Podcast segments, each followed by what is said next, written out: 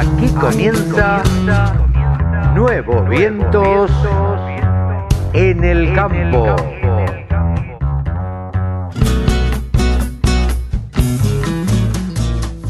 Hola, hola, hola, hola. ¿Cómo les va? Buenos días, buenas tardes, buenas noches. ¿Cómo andan mis amigos? Una edición más de Nuevos Vientos en el Campo por la Radio del Campo. Aquí estamos, un programa más, una edición más, una semana más que compartimos aquí en www.laradiodelcampo.com. Hoy vamos a tener un programa con mucha, mucha información. Vamos a hablar en un principio con Luciana Imbroño eh, acerca del té, acerca de una ronda de negocios que se va a realizar sobre el té gourmet. Vamos a hablar también con la médica veterinaria Eugenia Proclemer, es coordinadora comercial de la empresa Bioter y ella nos va a comentar todo acerca de cerdos. Vamos a charlar con ella bastante rato.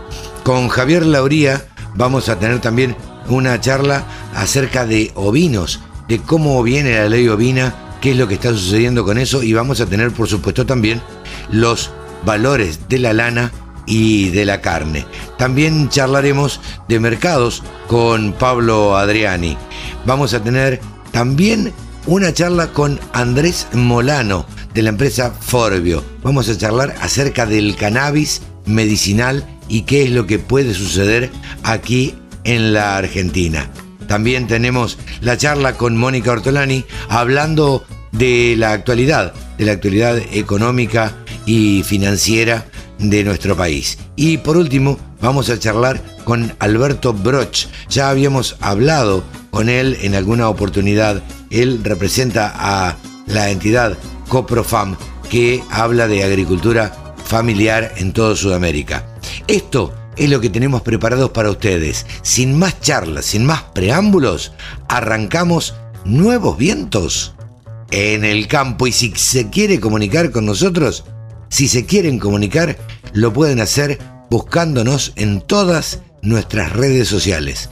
Facebook, Twitter, Instagram y LinkedIn. Ahí nos encuentran como la radio del campo. La radio del campo está a su servicio y comienza de esta manera.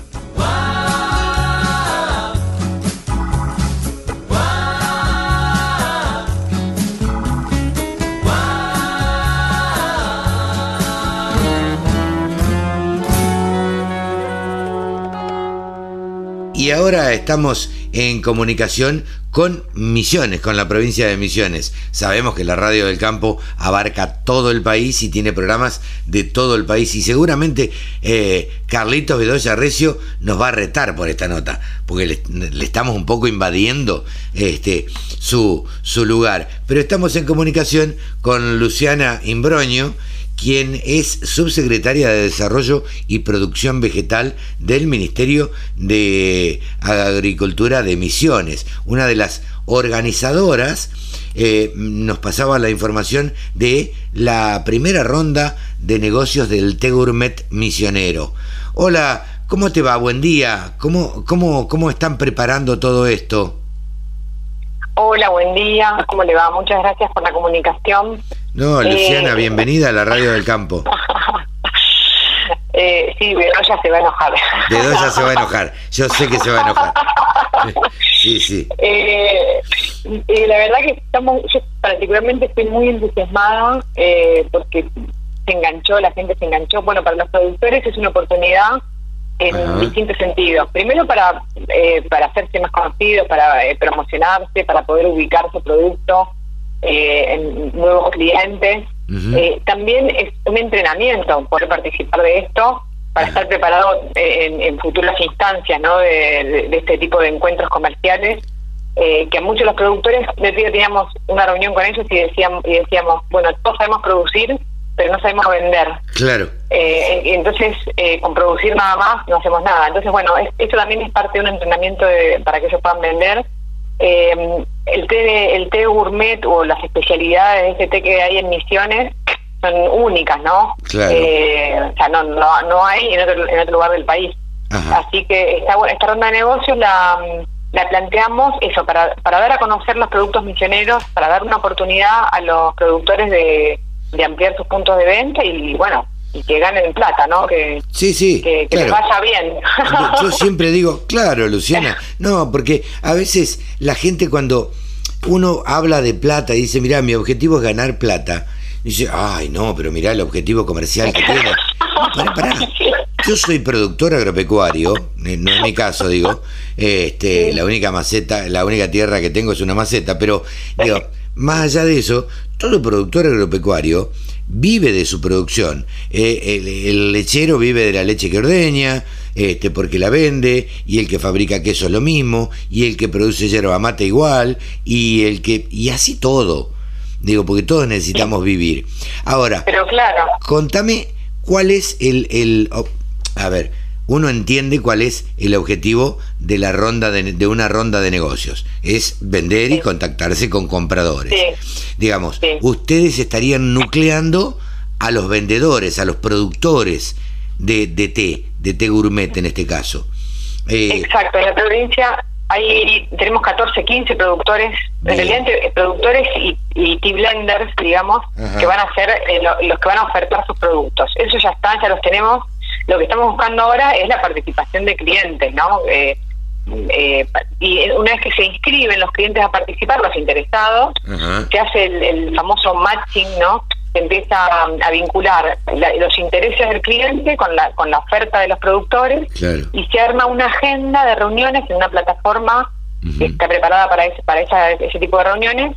Eh, y bueno, se, tenemos todo un calendario de reuniones que los tenemos que ir, eh, digamos, también ayudando por ahí en temas de conectividad a, las productoras, ¿no? Porque están en el, en el interior de la provincia y muchas veces también tienen ese problema.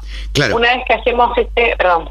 No, no, no, te iba a decir que eh, el tema de la conectividad muchas veces eh, es un obstáculo, sobre todo en la Argentina. Digo que no tenemos una muy buena conectividad y los productores agropecuarios que están a, no sé, 50, 100, 200 kilómetros, no les llega una buena señal y bueno, y hay que tratar de si es lo que el objetivo, este, eh, vincularlos, de que ellos estén preparados también.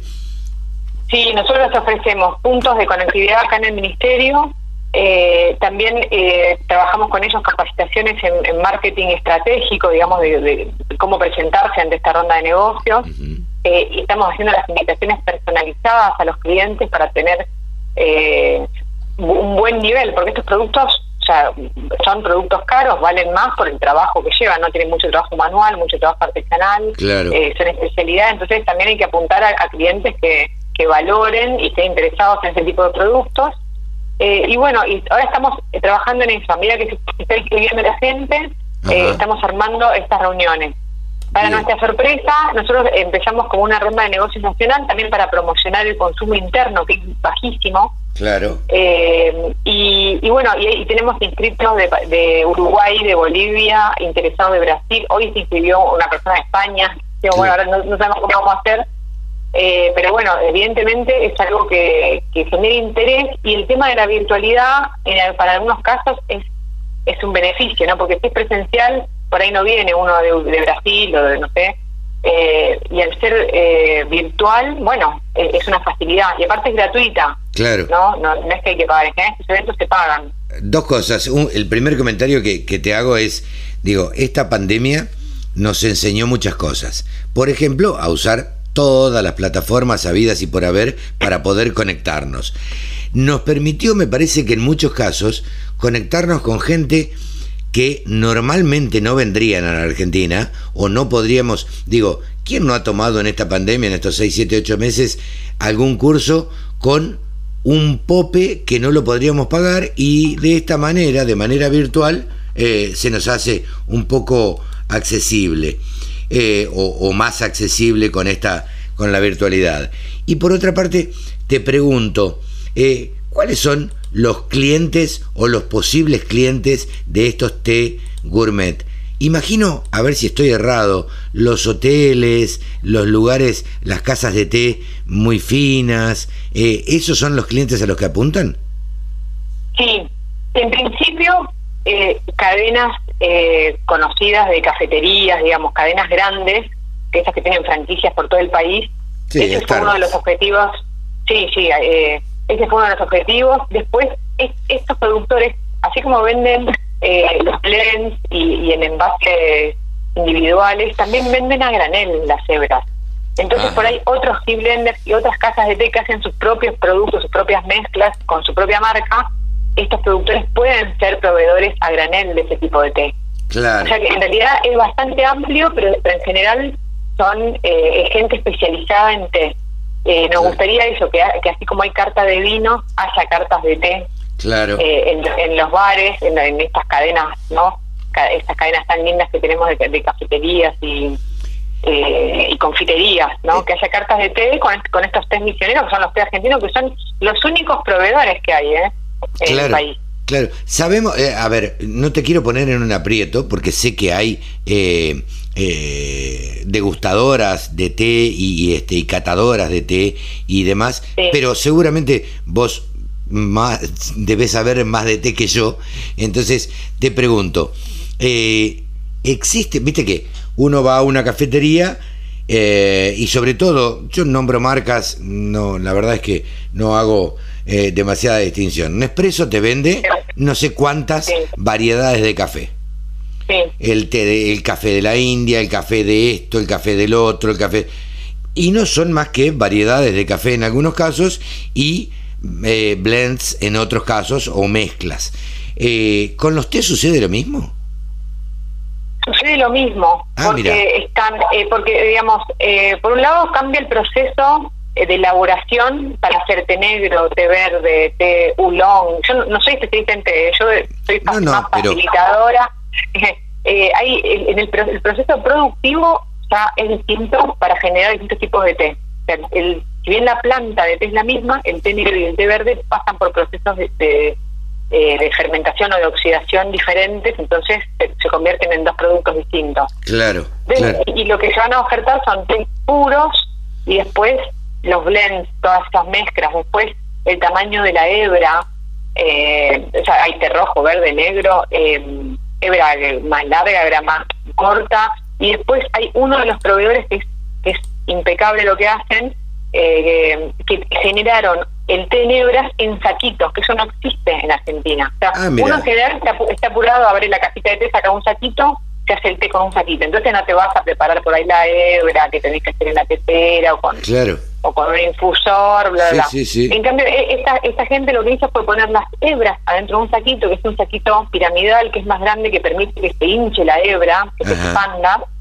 Entonces, si uno, no tiene tiempo, agarra el saquito y se hace un té en hebras, que es otra cosa, otro sabor, nada otro aroma. Y, y pero te lo haces con un saquito, sin necesidad de, de, de toda, digamos, la... No quiero decir, es de toda la actividad que se genera con la tetera y todo lo demás. Sí, de toda la ceremonia que a veces este, conlleva todo eso. Em, Exacto. Eh, te, te pregunto, em, eh, a ver, eh, ¿cuándo se va a realizar esto? Bien, esta, la convocatoria está abierta hasta el 25 o 27 de noviembre, depende de cuánta gente tengamos, em, y del 2 al 4 de diciembre van a ser las reuniones eh, durante todo el día, digamos que son reuniones de 45 minutos, donde los proveedores tienen que tener preparado, ¿no? Eh, imágenes, presentaciones, precios, cómo van a hacer, cómo hacen las entregas. En, lo que es el mundo comercial del té es todo con muestra, o sea, a cualquier cliente le tenés que mandar una muestra del producto. Claro. ellos están preparando las muestras para enviar ante los requerimientos. Eh, estamos con estas capacitaciones de marketing, con Ahora, eh, como se sumó gente de afuera, probablemente tengamos que armarse a precios pop, de exportación y alguna capacitación también relacionada con esto. Nosotros hacemos la apoyatura, digamos, para eh, pero el, laburo principal es de ellos, que, son los que producen estos espectaculares. Seguro, seguro. Eh, y ustedes como y ustedes como ministerio, digamos, le están brindando todo el apoyo. Claro, ese, nuestro objetivo es ese, como darle la plataforma, el apoyo, la organización y después, lo que pasa, las reuniones son eh, bilaterales, digamos, el cliente con el proveedor. Ellos dos nada más están en la reunión, no, participamos, no son abiertas. Mucha gente está preguntando si puede participar de oyente. Claro. Eh, las reuniones son cerradas y ya lo que pase ahí adentro, si venden, si no venden, si es caro, si es barato, ahí Ah, está. claro, ya es una, una negociación entre, entre privados, claro.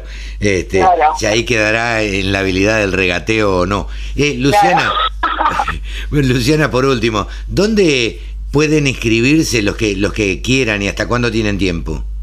Bien, en, en todas las redes del agro y en la página del, del agro, Ajá. que es eh, www.agro.misiones.gov.ar, eh, está el formulario de inscripción, hay un link para descargar el perfil de los productores, ya que o sea, ellos ya pueden ver quiénes, qué, qué les van a ofertar. Ajá. Eh, y después, eh, en este, en- cuando hacen la inscripción, van eligiendo Ajá. qué proveedor quieren, qué productos quieren, Claro. de qué tiempo disponen, de qué día, entonces en base se arman las reuniones y el tiempo, la, el límite es 25 de noviembre para la inscripción. Y bueno, todas las redes de agromisiones eh, están, están, están los links. Claro, claro, claro.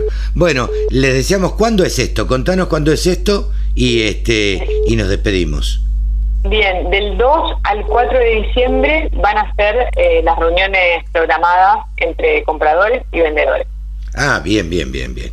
Luciana, eh, te comprometemos a vos, a la gente de prensa que nos ha hecho llegar, a, a Romina que nos ha hecho llegar la, la información, eh, para que nos cuenten luego que pase todo esto, a ver eh, cómo, eh, cómo, cómo fue, qué resultados hubo, si vendieron, si no vendieron, este, a ver.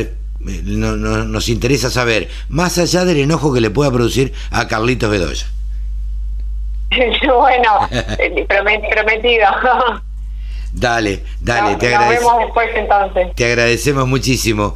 Bueno, hemos charlado, Bueno. hemos charlado con eh, quien está a cargo de la organización de, de toda esta jornada que se va a, o tres jornadas que se van a realizar eh, en, en Misiones, Luciana Embroño, que es la subsecretaria de Desarrollo del Ministerio eh, y Producción Vegetal del Ministerio de Agricultura. Muchas gracias, Luciana, un gran saludo. Muy amable, ¿eh? gracias por todo. Buen día. Hasta luego. Buen día. 24 horas con contenidos del agro. Llegó la radio del campo. Bien, y ahora vamos a conversar con una persona integrante del staff de Bioter. La coordinadora comercial se llama Eugenia Proclemer. ¿Dije bien el apellido, Eugenia? Buen día. ¿Qué tal? Buen día, perfectamente. Bien. Muy bien. Eugenia Proclemer es, como les decía, eh, coordinadora comercial de, de Bioter. Y Bioter es una empresa, la verdad que se ha ayornado este último tiempo. Yo digo, hago mal en decir este último tiempo, por ahí desde antes, pero me parece que supieron, por lo que uno ve de afuera, eh, adaptarse a estos tiempos de pandemia donde uno no se puede juntar demasiado con la gente, no puede viajar demasiado, si bien todos los que trabajamos en, relacionados con el campo estamos declarados esenciales y demás, hay un montón de cosas y un montón de actividades que a veces es preferible, ahora nos dimos cuenta, hacerlas por Zoom, por Meet o cuánta plataforma hay para poder juntarnos. ¿No te parece que es un poco así, eh, Eugenia? Sí, así fue, porque realmente cuando, cuando empezamos a pensar, cuando empezó toda esta cuestión de la pandemia y demás, queríamos hacer algo, algo que realmente sirva para el sector. Entonces, de ahí surgió la idea de, generar capacitaciones eh, que de manera online y ajustadas, averiguando a ver cuáles, cuáles eran los horarios disponibles, el tiempo de duración y demás, por parte de los profesionales del sector, surgió lo que es el Director Educa, que, que la idea que la idea o sea, es englobar todas las capacitaciones que generamos nosotros, desde investigaciones, desde capacitaciones propiamente dichas, canalizarlas por una plataforma que es biotereduca.bioter.com.ar, Ujú. donde cargamos toda la información para que todos tengan acceso de manera gra- gratuita. Ingresando a esa plataforma pueden crear un usuario e ingresar a la, a la información. Y lo primero, o el primer eh, curso que con el que bautizamos esta plataforma, por así decirlo, eh, fue el curso de nutrición práctica en producción porcina. Ajá. Teníamos realmente era una necesidad por parte del mercado tener un curso que sea de, de fácil entendimiento, que sea eh, corto y, y que se pueda cursar en un periodo, nosotros iniciamos en agosto y terminó ahora en noviembre. Claro. Y la verdad que viendo la cantidad de, inscriptos y la cantidad de gente que semana a semana eh, se iba manteniendo ahí firme detrás de detrás de la, de la, pantalla. Exacto. Eh, la verdad que fue fue todo un éxito. Estamos muy conformes con lo que con lo que pudimos lograr. Por lo que nos comentaba la gente de prensa, Carmen, a quien le mandamos un saludo, eh, hubo más de 250 inscriptos y estaba dirigido a a quién, Eugenia estaba dirigido a profesionales eh, del sector. Eh, y la realidad es que eh, era la, se, dictaba la clase y luego eso quedaba colgado en la plataforma. Entonces, nosotros tuvimos 250 inscriptos, de los cuales nosotros clase a clase teníamos 100 personas en vivo, pero después veíamos que veían la clase a través de la plataforma los que no habían podido participar. Claro, Entonces, sí, sí, sí. Eso le dio un poco de, de, facilidad para el que está trabajando en el día a día, que por ahí se le complica, que llega tarde y demás, creo que es una herramienta de, de fácil acceso y en el momento que uno puede es, es lo mejor, me parece que eso es el diferencial que, que pudimos lograr. Claro, eh, contame, em, Eugenia, eh, vos desde la parte comercial, eh, a ver, sé que te puedo preguntar esto porque eh, porque andás, porque tenés el contacto con los productores y, y demás. ¿Cómo, ¿Cómo encontrás, cómo ves al, al productor porcino hoy? ¿Qué, ¿Qué pulso le tomás vos?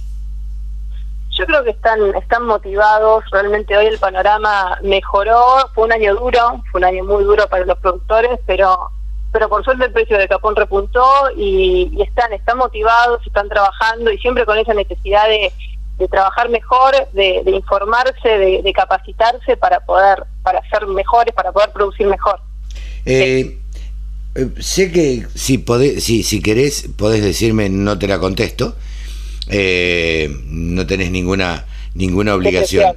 ¿Cómo, cómo ves eh, esto que todavía no deja de ser, me parece a mí, una mague, esto de las inversiones chinas este, y las granjas que se van a hacer para exportar cerdos a, a, China y, y demás. ¿Me podés hacer algún comentario del tema?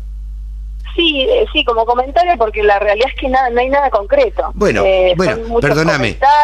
Perdóname, esto es lo que yo siempre digo, porque todo el mundo protesta, unos hablan a favor, otros en contra y demás, pero la verdad, la verdad es que concreto, concreto, no hay nada. Ahora apareció con que Chaco iba eh, a autorizar tres granjas, qué sé yo, pero concreto, no hay nada. No, concreto no nada y, a mí que yo creo que todo esto, eh, yo saco algo que, creo que es un desafío para el sector.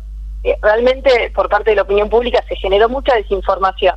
Eh, entonces yo creo que ese es un desafío para, para el sector, para mostrar realmente cómo producimos, que producimos muy bien y, por ahí no lo que uno ve en las redes sociales y demás. Yo creo que ese es un desafío porque un poco este tema de, de China como que abrió eh, este tema de la producción, ¿no? De la producción animal y, de cómo cómo se realiza. Yo, yo creo que yo me llevo de todo esto, más allá de que no haya nada concreto, que creo que el desafío es mostrarle a, la sociedad cómo producimos eh, y que realmente producimos calidad eh, y de manera sustentable. Así que yo creo que eso es, eso es por lo menos lo que yo me llevo de toda esta situación, hasta que por lo menos haya algo concreto, ¿no? Sí, sí, sí, totalmente.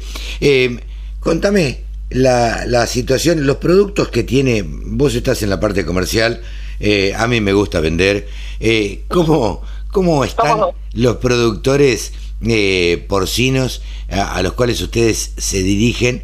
Ya te pregunté cómo estaban de, de ánimo, digamos, y, de entusiasmados y, y demás. ¿Ves que, que están pensando en hacer inversiones, en agrandar su, eh, em, eh su, sus madres, en agrandar la cantidad de madres. ¿Cómo, cómo, cómo lo ves? Sí, la verdad es que sí, yo hace un par de meses no te he escuchado tanto, pero ya, ya se vienen escuchando varias granjas que van a ampliar, proyectos, muchas granjas que amplían, algunos proyectos nuevos, eh, y la verdad que sí, eh, llamativamente yo pensé que tenía la, la idea de que el año que viene iba a ser un, año más tranquilo y, se van escuchando eh, crecimientos pocos, pero, pero la verdad que, se vienen se vienen escuchando. Fueron meses duros, eh, los primeros del año hasta mitad de año y ya después como que empezó a repuntar y ya eh, se empieza empieza a haber ruido y movimiento. Claro. eso eso es bueno. Sí. Y también hay como una percepción por parte del productor eh, de, ganas de, producir mejor, de ser más eficientes. Nosotros estamos todo este año, lanzamos un programa que es el Bioter Care, que es un programa de disminución de uso de antimicrobianos.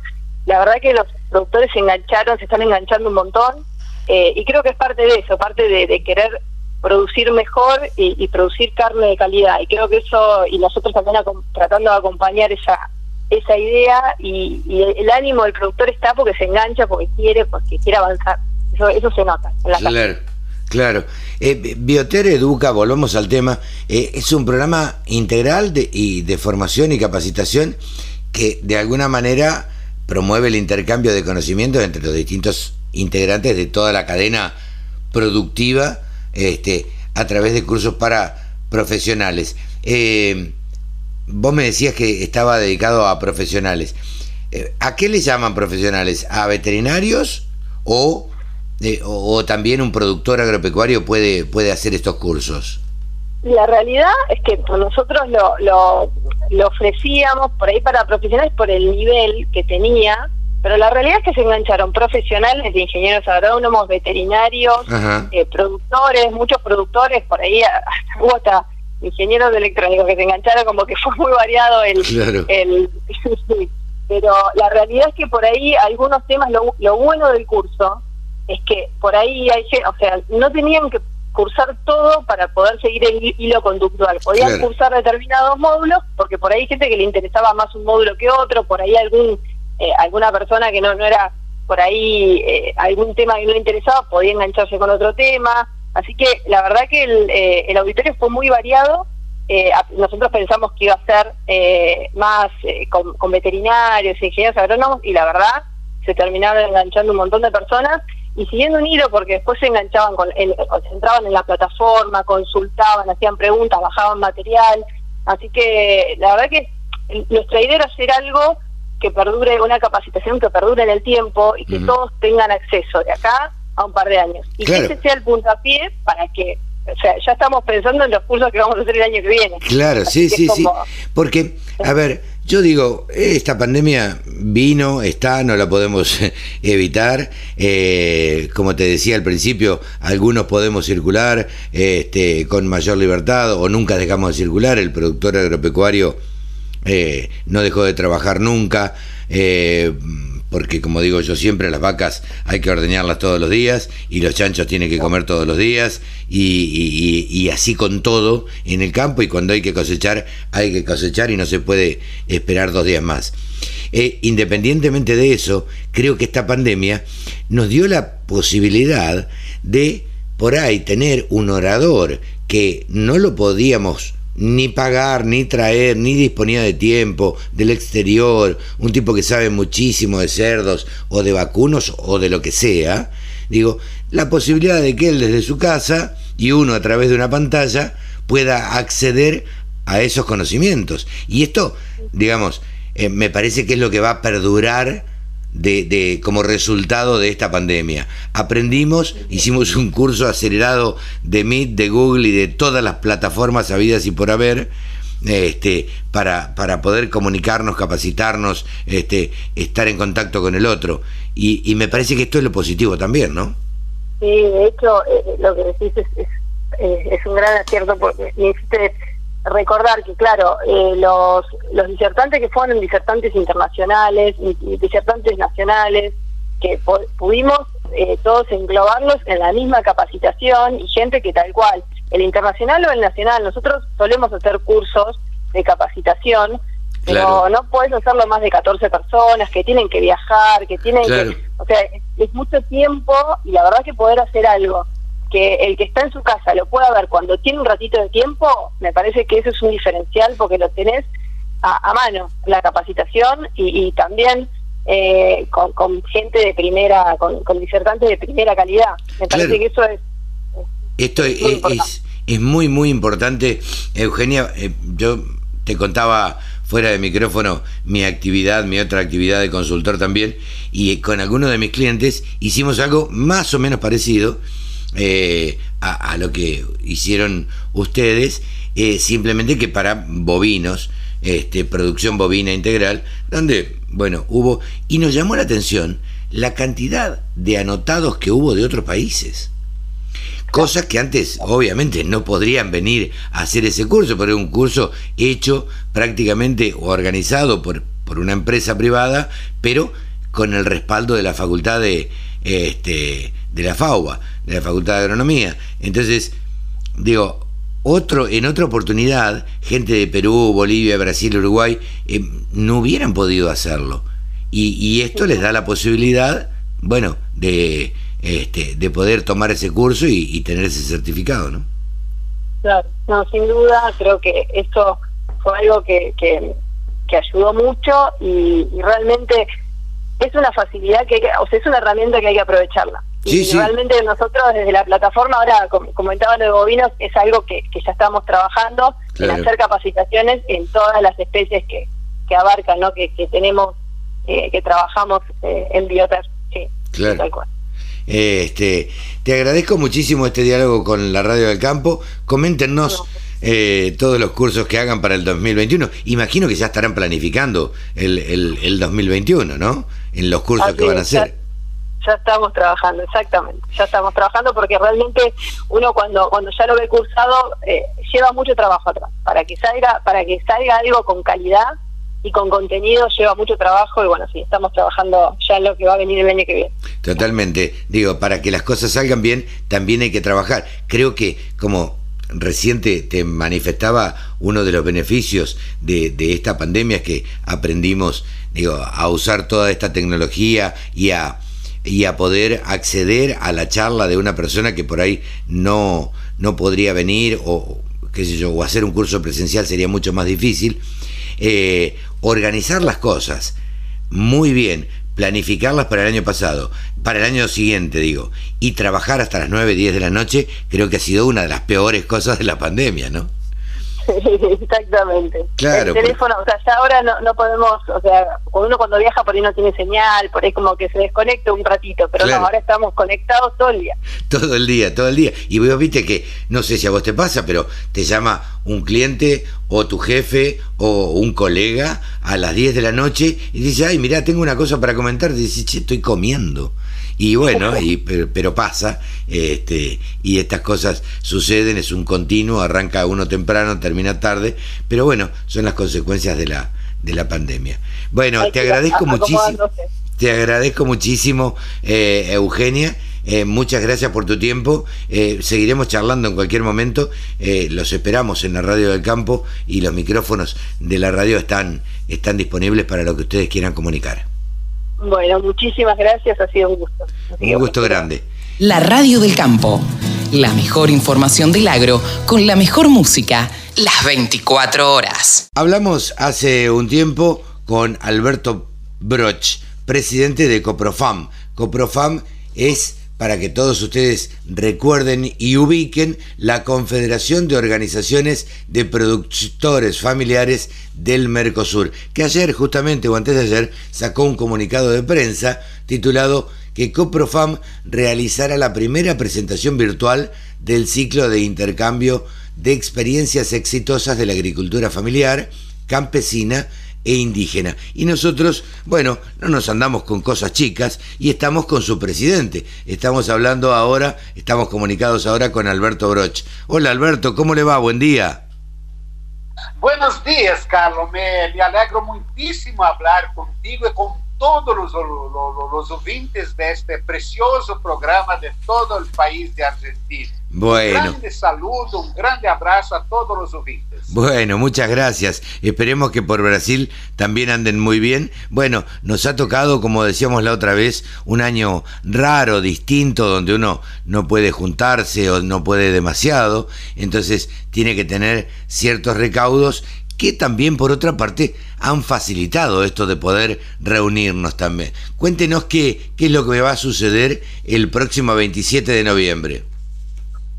El próximo 27 de noviembre, una iniciativa de la Coprofan y de las sus miembros afiliadas, que no cual yo aprovecho la oportunidad para mandar un saludo a toda la gente que son ligadas a la Federação Agrária Argentina, mandar um okay. saludo muito grande ao presidente Carlos Atitone, la, la diretiva.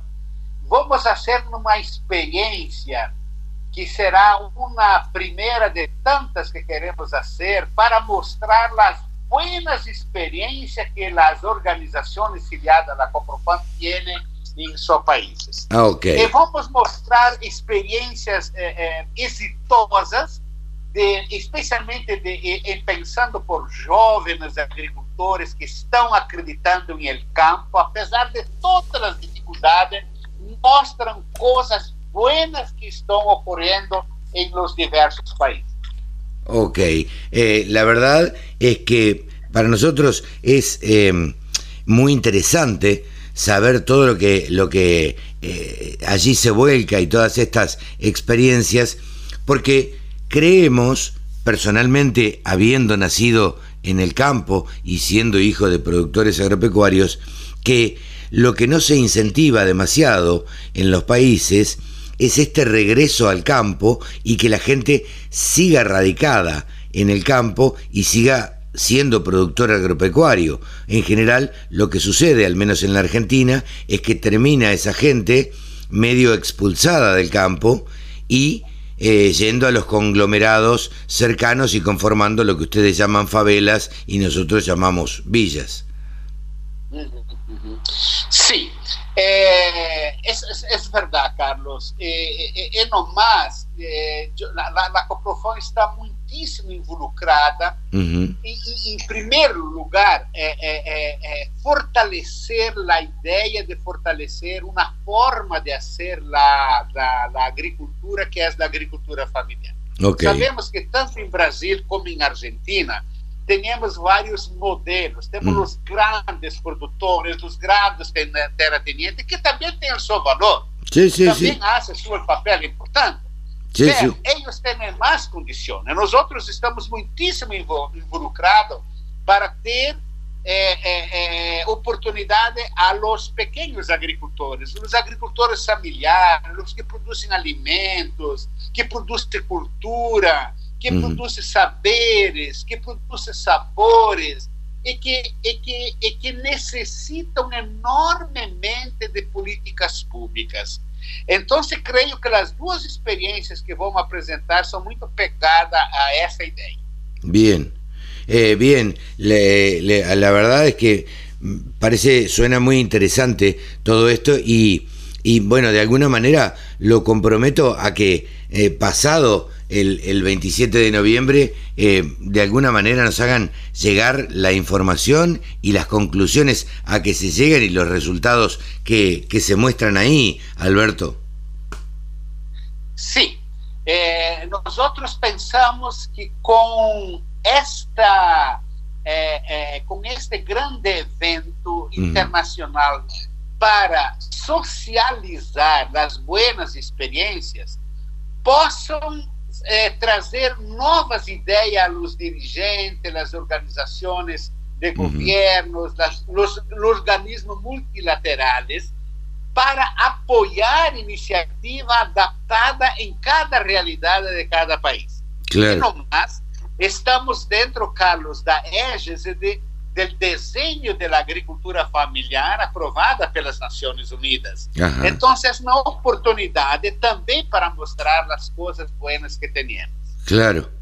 Perfecto, perfecto. Le deseamos el mayor de los éxitos, Alberto, en este, en este evento y la verdad que nos gustaría eh, poder participar en el sentido de poder informar en la radio eh, las cosas que, allí suceden y las distintas ponencias que van a tener, sabemos Carlos Sachetoni, y este, entre otros, usted mismo que también será uno de los oradores, este, y eh, Mónica Bufón, que es secretaria de la Juventud de la CONTAG, eh, Luis Vicente eh, Faco y no me acuerdo quiénes otros de memoria, así, pero un montón de gente que van a exponer y supongo que van a trasladar su experiencia, ¿no es cierto? Qué buenas. Todas vamos, vamos, vamos eh, eh, mostrar, socializar mm. las experiencias. También, Carlos, hemos evitado muchos gobiernos, muchos organismos multilaterales como la FAO, el SIDA, el ICA en la región de Latinoamérica, personalidades, algunos, algunos, algunos eh, miembros de la academia.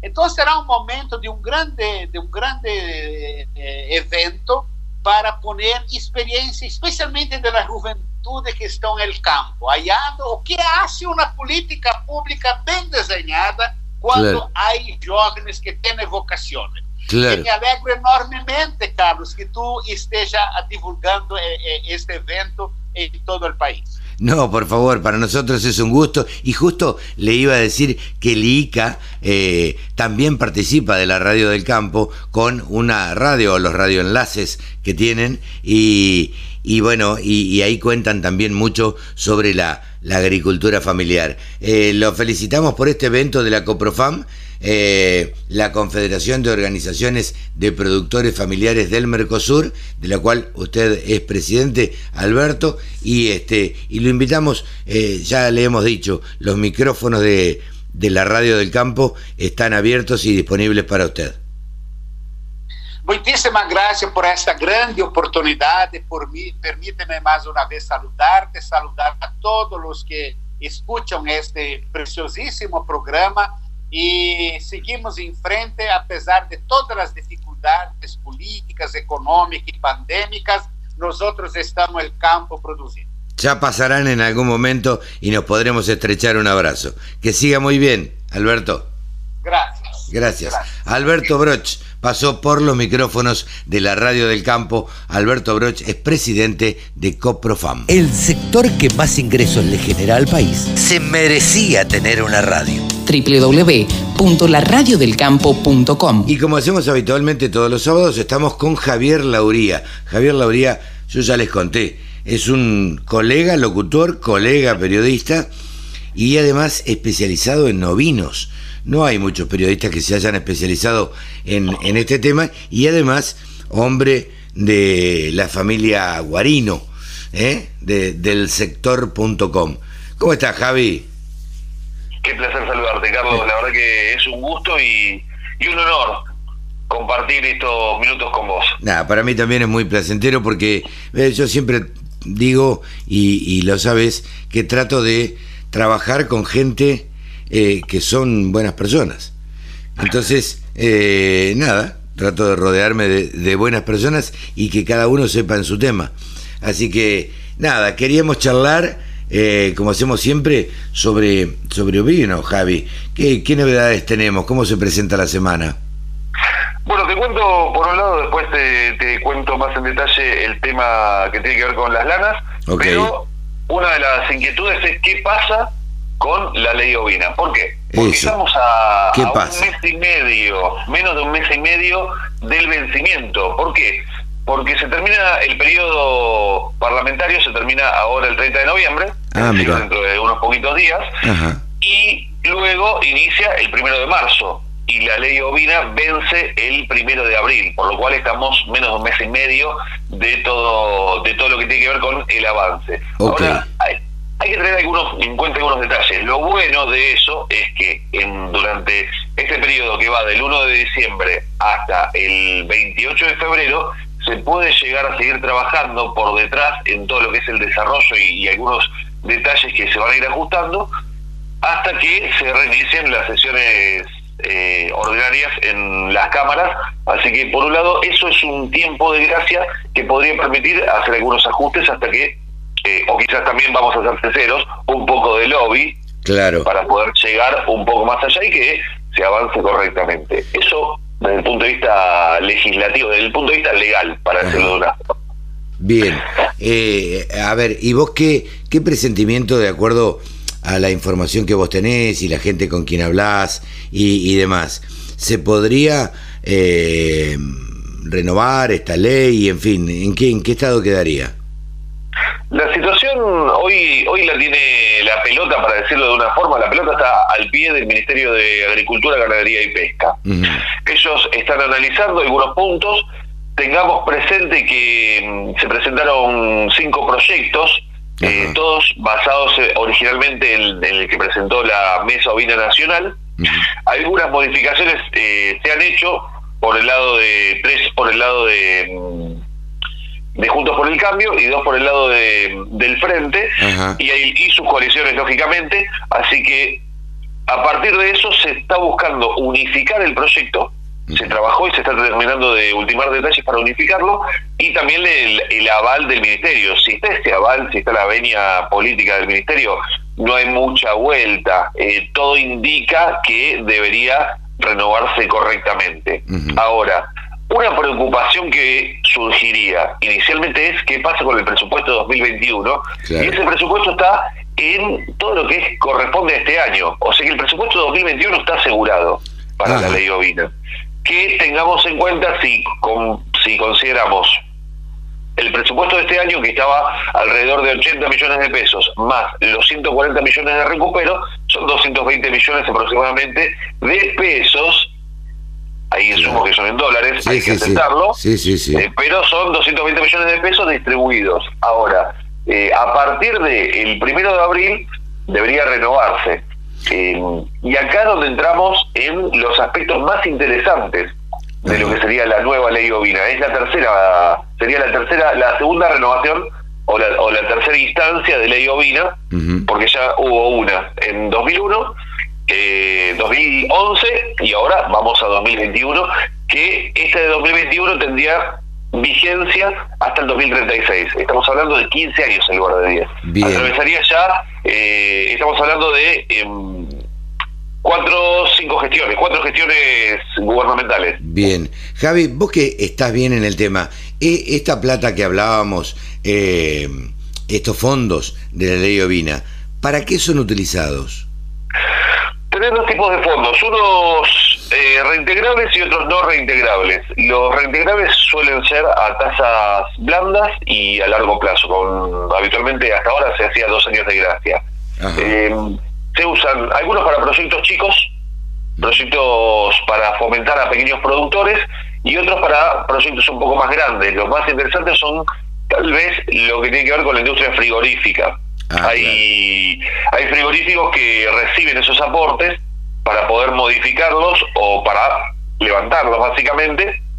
También tiene que ver un poco con la provincia. Eh, no es lo mismo un frigorífico para una provincia un stock chico que un stock grande, básicamente. Eh, para comparártelo rápidamente, la provincia de Misiones tiene un stock de 16.000 cabezas, un frigorífico en, en San José, que es el sur de la provincia de Misiones, que tiene una capacidad para 25 animales por día. En cambio, si comparamos con el con algún frigorífico de Patagonia, ahí ya los números son eh, abismales. Hoy en día se apuntan a proyectos que puedan fortalecer, no. O sea, hay un riesgo mm. hoy día con la ley actual que quizás vos fomentás a un pequeño productor y si el productor termina, o sea, te lo paga, eh, te paga el reintegro como corresponde, pero termina siendo para consumo interno y no termina progresando. Y la idea es fomentar la actividad, pero no para consumo, sino para que la actividad crezca. Sí, sí, sí. Sí, sí, para que se consuma, pero, a ver, para que se consuma a nivel nacional o, en escala, digamos, no para, no para consumo propio, digamos. Tal cual, tal cual. Hay muchos aspectos que, que a partir de la experiencia que, que se fue juntando durante estos 20 años, eh, se trasladan a el nuevo proyecto. La Mesa Ovina Nacional en eso fue muy hábil, eh, realmente hay gente muy, pero muy capacitada y en condiciones de eh, trasladar toda esa experiencia a una nueva ley que sin dudas, y esto te lo puedo garantizar, eh, va a traer muchos beneficios a nivel nacional en todo aspecto. Porque abarca, acá es donde se pone interesante el tema, abarca temas como el monto reajustable, de alguna forma, se vuelve a los orígenes de los 20 millones de dólares con que se había propuesto inicialmente la ley ovina, imagínate 20 millones de dólares, al dólar oficial de hoy son 1.600 millones de pesos. Claro, claro, claro, un montón de plata. Exactamente, y están dando nada más que 80 millones, porque después no, podemos contar el recupero como parte de ese presupuesto, sino es como una reutilización. Claro, eh, Ese presupuesto es anual. Después, el hecho que vaya para 15 años es muy, pero muy bueno, porque aparte sigue siendo una política de Estado, no una política de gobierno. Claro. Después tiene que ver también con eh, la distribución de lo que es eh, este presupuesto en función del stock de cada provincia. Y eso eso te voy a hacer una lectura entre líneas, que es lo más interesante. Las provincias que tienen un stock importante no formalizado, para poder tener un mayor, eh, un mayor porcentaje de distribución, van a tener que hacer todo lo posible para formalizar el mayor stock que tengan a su alcance. Claro. Sí, sí, eso, eso habla, por ejemplo, provincia de Buenos Aires, que tiene un stock de aproximadamente 2 millones y medio de cabezas, y se dice que hay un 40 o un 50%, obviamente no es preciso, que no está formalizado. Entonces, ¿cuál es la presión que le mete esa provincia de Buenos Aires? Blanquear todo. Exactamente. A pesar de que se viene haciendo hace ya un, sería un año y un poquito más, se viene haciendo quizás campañas de dos, tres meses que van prorrogando para el blanqueo de la las Sí, sí, sí. Pero pero sin embargo, o sea, tengamos en cuenta, el 65% del stock nacional está en Patagonia, pero Buenos Aires está ahí nomás. sin embargo, por la superficie y condiciones eh, de, de, de suelo, de, comida, de suelo, y demás, y también de población, provincia de Buenos Aires es relevante, pero si pasás de dos, de dos millones y medio a unos 3 millones de cabezas y ya la ecuación se modifica considerablemente. Totalmente, totalmente. Seguiremos hablando de estos temas, se acerca fin de año. Eh, digamos que no, no, no, vamos a hacer un balance, pero bueno, de alguna forma, Javi, tenemos que pensar eh, en el 2021 y en, y en qué va a pasar con todo esto, con la ley ovina, con todo, y eso es lo que estamos, lo que estamos charlando. Sí, me quiero enterar de toda la información de ovinos y demás. ¿Qué sitio tengo para ir y consultar en la computadora? Tenés en nuestro sitio web que es ovinos.delsector.com, eso es nuestro sitio donde volcamos todas las noticias y también, también martes y jueves a las 20 horas tenemos charlas sobre ovinos, no solamente sobre ovinos, sino también satelitales, a esto me refiero, por ejemplo, charlas hicimos una jornada de, tres charlas de invernada para el invernador ovino, pero una de ellas fue sobre invernada vacuna. Para ver qué podemos trasladar, hemos tenido charlas sobre porcinos, hemos tenido charlas que tocaban apenas el tema ovino porque hablamos del valor agregado de la lana sin valor textil. Claro. La, vi. Hablamos del proyecto. La vi, la vi, la vi con una chica de rulos. Así es, así este, es. este, Javi, nada, seguiremos charlando, ¿te parece el, el sábado próximo? Claro que sí, por supuesto, siempre presente. Te pregunto ahora, vos que estás en todo, ¿cómo vienen los precios de las carnes y de las lanas? Esta semana los mercados de lanas australianos cerraron con leves bajas. Recordemos que la semana pasada se habían inscrito 40.500 fardos para esta semana, pero la oferta finalizó en 35.000 fardos, de los cuales se negoció el 80%. Durante la primera jornada comercial se dieron bajas en todos los mercados, tanto Fremantle, Sydney y Melbourne, y esto de alguna forma eh, motivó principalmente en lo que fue Fremantle, es decir, el oeste de Australia, a que mejoraran los valores, por lo cual las bajas se minimizaron al cierre de la segunda jornada comercial. A tener en cuenta que también está ocurriendo que tanto los compradores chinos como varios europeos están pujando fuerte por lo que tiene que ver con lanas RWS, es decir, lanas certificadas y lanas que no tienen un origen de la operación de Mulesing, por lo cual esas son las lanas más buscadas. Estamos hablando lanas que están entre las 17 y las 18 micras. En cuanto a Uruguay, está habiendo poco movimiento todavía, solo algunas operaciones puntuales, y en cuanto a nuestro país, se están llevando a cabo algunas operaciones, licitaciones y concursos de precios en algunas regiones de Patagonia Norte. Vamos a ver cómo reflejan entonces los valores esta semana en el sistema CIPIM. La lana superfina de 17 micras con 60% de rinde del peine. Esta semana está cotizando en el sistema CIPIM 6 dólares con un centavo, 20 micras fina preparto 55% de rinde del peine 3 dólares con 64, 24 micras y media 60% de rinde, casi 3 dólares, 27 micras, acá ya estamos hablando de una cruza patagónica 55% de rinde del peine, 1 dólar con 93, ya nos vamos a zona provincia de Buenos Aires con 27 micras, una lana Corriedale de 60% de rinde del peine, casi 2 dólares. La de 28 micras y media, la Ana Corriel del Litoral, 68% de rinde.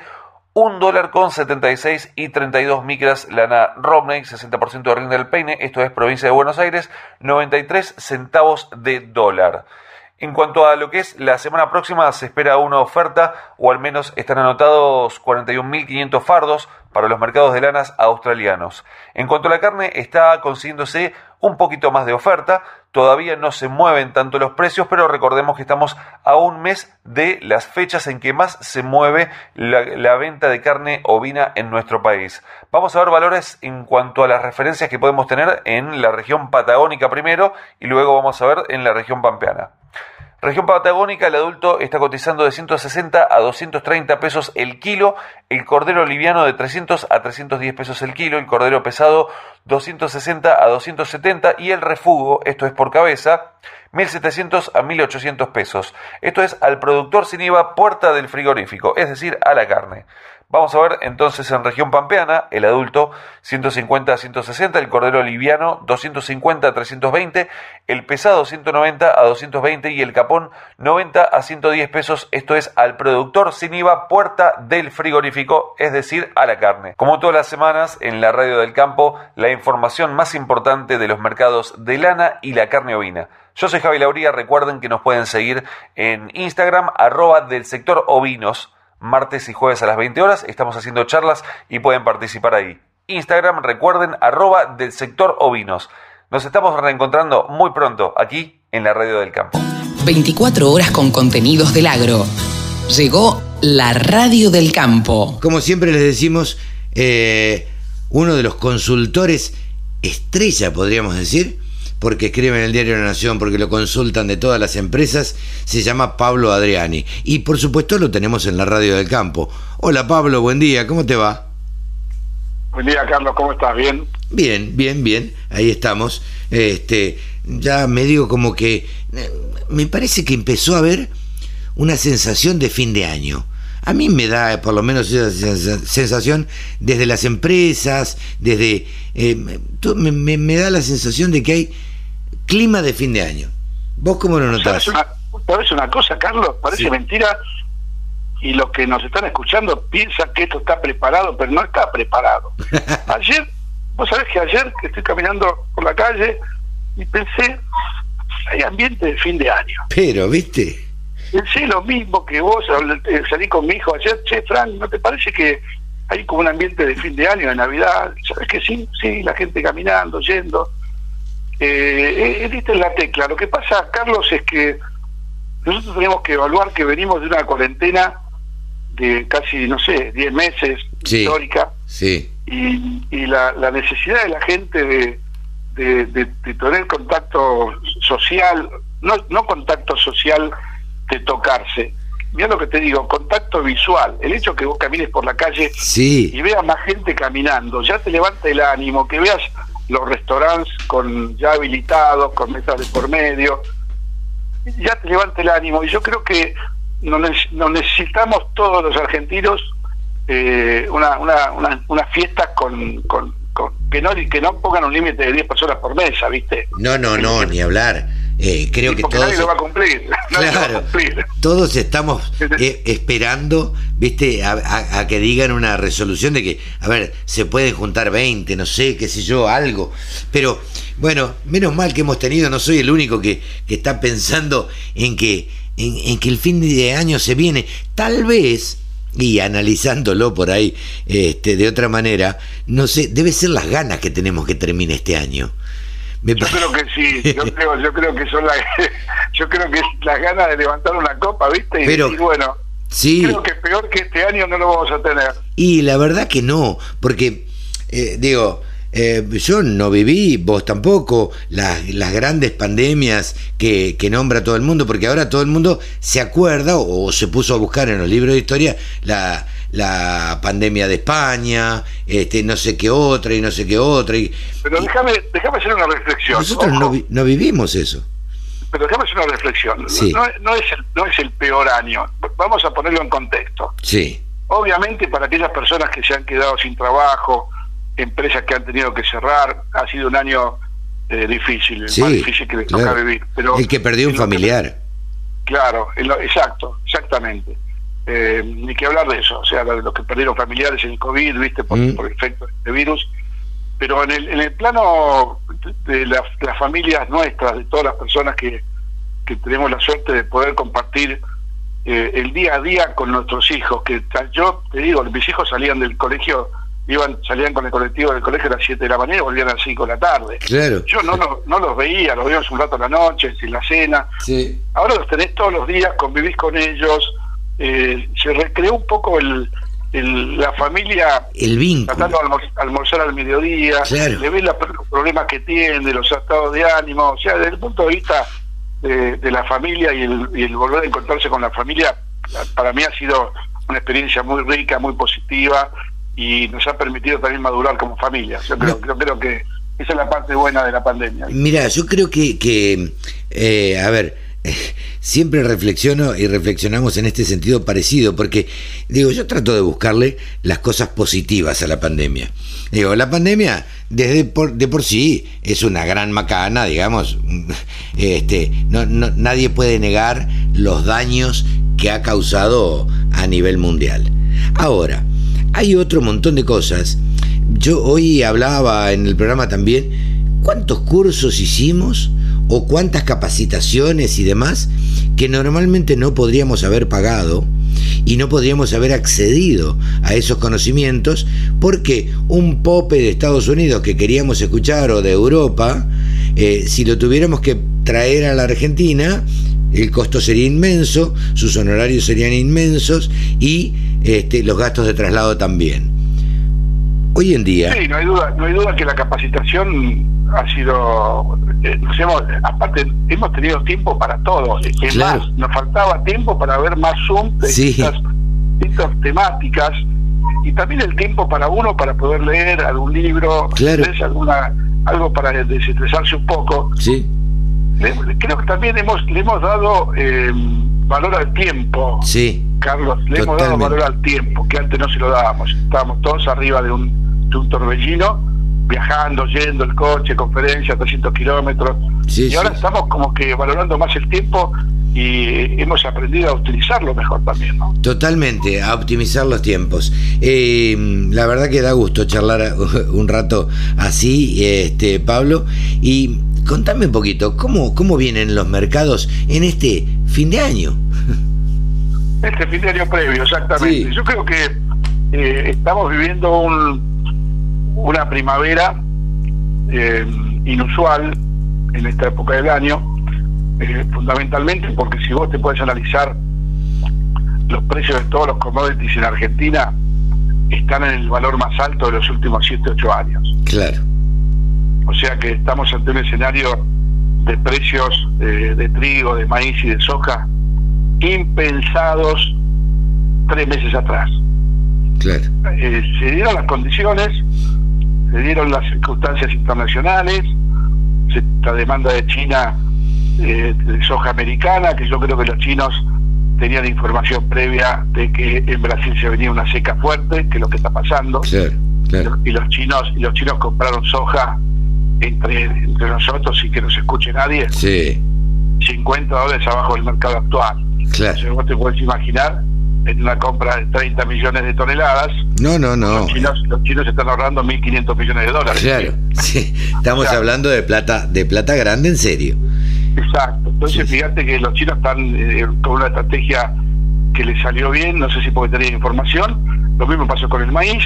Los chinos compraron mucho maíz americano, de más de 10 millones de toneladas. Esto, en términos de dólares, son 300 millones de dólares. ¿sí? o sea que no es un número menor.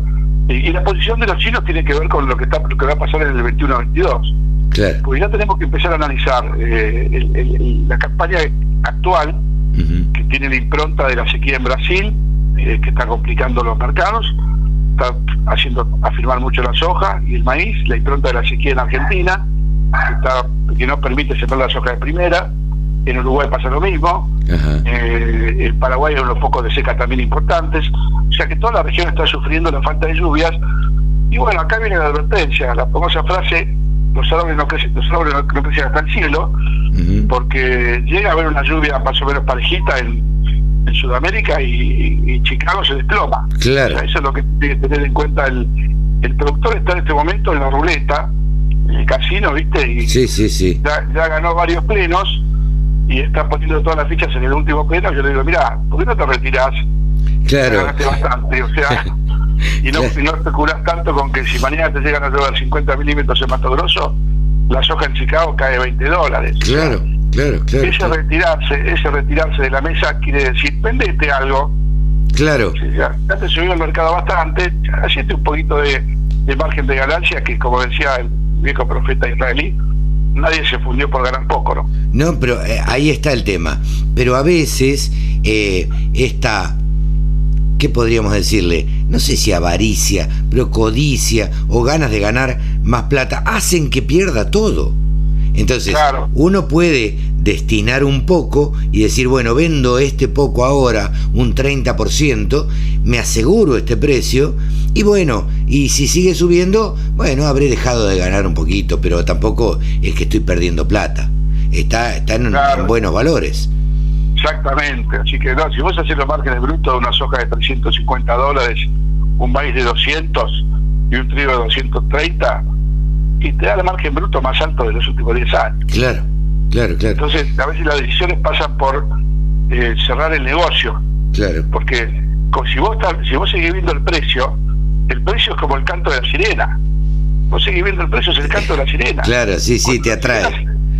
claro, te atrae, te atrae. Cuando la sirena se dio vuelta y fue a la profundidad, no la viste nunca más. Claro. Empezó, empezó a bajar el mercado y, y lo corres de atrás. Claro. Entonces, eh, mente fría, mente fría, eh, es momento para mí de, de clavar el arado y decir, bueno, voy a vender algo de soja disponible si me queda, claro. algo de soja nueva, algo de maíz, de todo vender un poquito, vender un ir haciendo eh, margen, ¿sí? Tampoco estamos diciendo salgan a vender el 100%, no, porque el trigo tiene una, impronta de, firmeza muy sostenida. El maíz tiene una impronta de firmeza muy, muy, con fundamentos muy agarrados.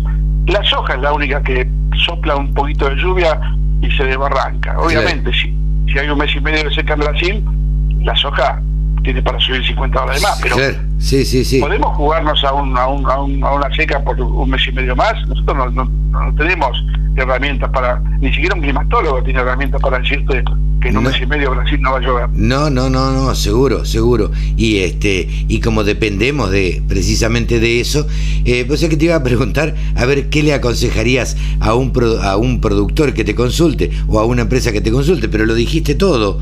Dijiste a ver qué era lo que había que hacer o qué era lo que vos por lo menos sugerías hacer en este momento. Y, y de acá para adelante sigue todo más o menos parecido, ¿o no, Pablo?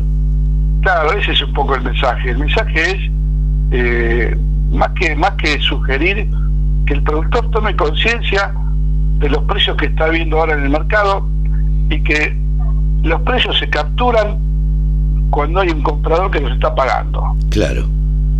No se capturan cuando dentro de 15 días vendés por necesidad. Porque si vos esperás, no, tengo un vencimiento el 20 de noviembre, voy a vender el 20 de noviembre, bueno, está bien, espera el 20 de noviembre, el 20 de noviembre puede ser pato gallareta. ¿eh? Sí, sí, claro. Hoy, hoy tenés el mercado. Hoy está ese precio. El 20 de noviembre no lo sabemos. El 20 de noviembre no lo sabes. Entonces, eh, si hay si hay decisiones de corto plazo, eh, y esta es una recomendación muy firme, sí. y si están esperando una semana, 10 días, porque tienen un vencimiento en 10, 15 días, yo les diría que vendan ahora. Claro. Y, duerman tranquilos, porque hoy, por ejemplo, esta semana hubo una baja en Chicago, no muy importante, pero bajó 3 dólares, pero esto fue así por el tipo el jueves, por ahí.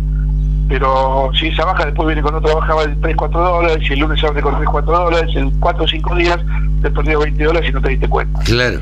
Claro, claro, Eso es lo que hay que transmitirle al productor, ¿no? Que, que, vender muchas veces es ser conservador. Sí, claro. no arriesgar, no arriesgar todo a que todo siga para arriba, ¿no? Pablito, clarísimo como siempre. La verdad es que no me animo a hacerte preguntas porque te las decís y las contestás vos solo. Que me la mente. te mando un abrazo grande, buena semana y este y nos estaremos hablando la, la semana que viene, ¿te parece? Sí, como el espíritu de Navidad. O sea, la radio del campo ya está instalando en el mercado el espíritu de Navidad. En cualquier momento nos ponemos el gorrito y empezamos. Un mes antes. Que lo sepan los oyentes, que lo sepan los oyentes. Totalmente. Pablo, gran abrazo, que sigas muy bien. Muchas gracias. Una... Pablo Adriani, consultor, eh, lo tenemos acá en la radio del campo. www.laradiodelcampo.com La radio que te acompaña a las 24 horas. Ahora estamos en comunicación con Andrés Molano. Andrés Molano ya hemos conversado en alguna oportunidad aquí en la radio del campo. Él es, ocupa un lugar en la dirección de planta de Forbio, Colombia. ¿Cómo estás, Andrés? Gracias por atendernos. No, bien, sí, señor. Muchas gracias a ustedes por la oportunidad. Muy amables.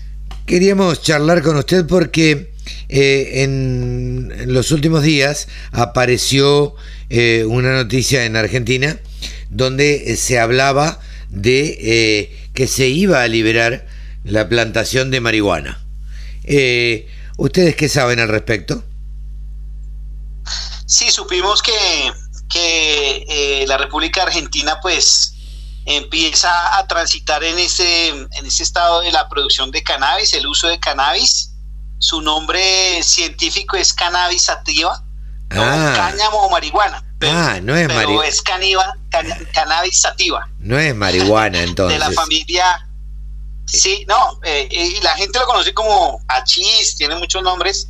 Pero ya que va a ser una, va a ser un cultivo de, de tema medicinal para el tema fitoterapéutico, ya toca llamarlo por su nombre eh, científico cannabis sativa que viene de la familia de las Cannabaceae. Okay. Entonces es una planta anual y, es originaria de las cordilleras de, del Himalaya, en Asia. Ajá, originaria del eh, Himalaya. exacto, de las cordilleras de, Himalaya en Asia, exacto. O sea que Entonces, originalmente es una planta de clima frío. Sí, realmente, pues a ver, eh, uno puede sembrar, uno puede cultivarla bajo condiciones eh, de invernadero, ¿sí? Podríamos cultivarla a unas temperaturas de 18, 20 grados. Es una planta muy resistente, realmente. Eh, pero realmente es una, es, una, es una planta prehistórica. se usaba como fuentes de fibra de textil para extraer el aceite de, de los semillas, planta medicinal y, también es una herramienta mística y espiritual que usaban nuestros indígenas acá en Sudamérica. Eh, Andrés, eh, ¿se lo llama eh, cáñamo también? Cáñamo, sí, son a, las variedades con bajo contenido de THC. Entonces, aquí hay algo muy interesante, es que el, cannabis, el cannabis puede generar THC o CDB. Y THC es la sustancia psicoactiva la, que genera adicción. Y el, el, CDB ya la molécula que realmente los países estamos trabajando para fines eh, fitoterapéuticos. Ok. Eh, ¿Qué fines terapéuticos tiene la marihuana? Porque mucho hemos escuchado y mucho se discute en Argentina todavía acerca de los usos que se le puede dar.